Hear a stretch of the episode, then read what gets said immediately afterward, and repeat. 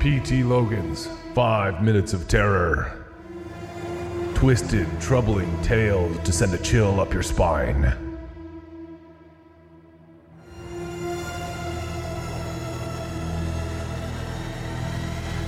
Reunion.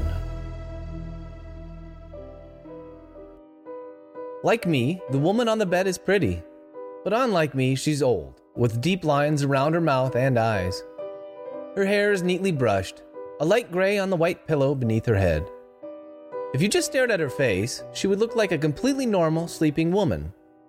But then you'd hear a machine beep, and your eyes would be drawn to one of the many machines that she's hooked up to.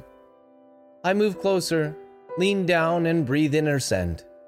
Her hair smells a little bit like honeysuckle, and her cheeks faintly of vanilla. Vanilla is her favorite perfume, and she always wears perfume on special days. And there are no days more special than today.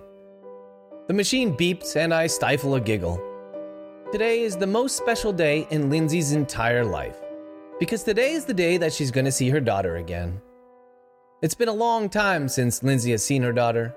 It's been 12 years, 4 months, and 3 days. And Lindsay misses her daughter. When the girl was growing up, Lindsay and her daughter were inseparable, more like friends than mother and child. Everyone said they looked alike, acted alike, and sounded alike. They even laughed the same way, which was part of the reason why Lindsay had made sure to put on her vanilla perfume before falling asleep. Because it's the same perfume her daughter wears, of course. War, I correct myself. Even after all this time, it's hard to get used to the past tense. There's a loud beep to my right, and then the machine goes silent. I reach for Lindsay's hand and grasp it within my own. It's cool to the touch, and a smile forms on my face. One of the machines begins to panic, and a few seconds later, the door behind me swings open and a nurse rushes in. She doesn't even look in my direction, even though I'm hovering right next to Lindsay's bed. As the nurse reads the machines, a doctor comes into the room.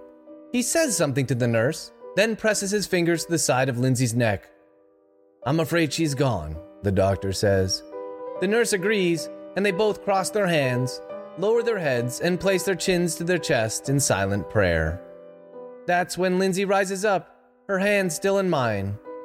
I missed you, Mom, I say as together we walk out of the hospital on this very special day. P.T. Logan's Five Minutes of Terror. Twisted, troubling tales to send a chill up your spine.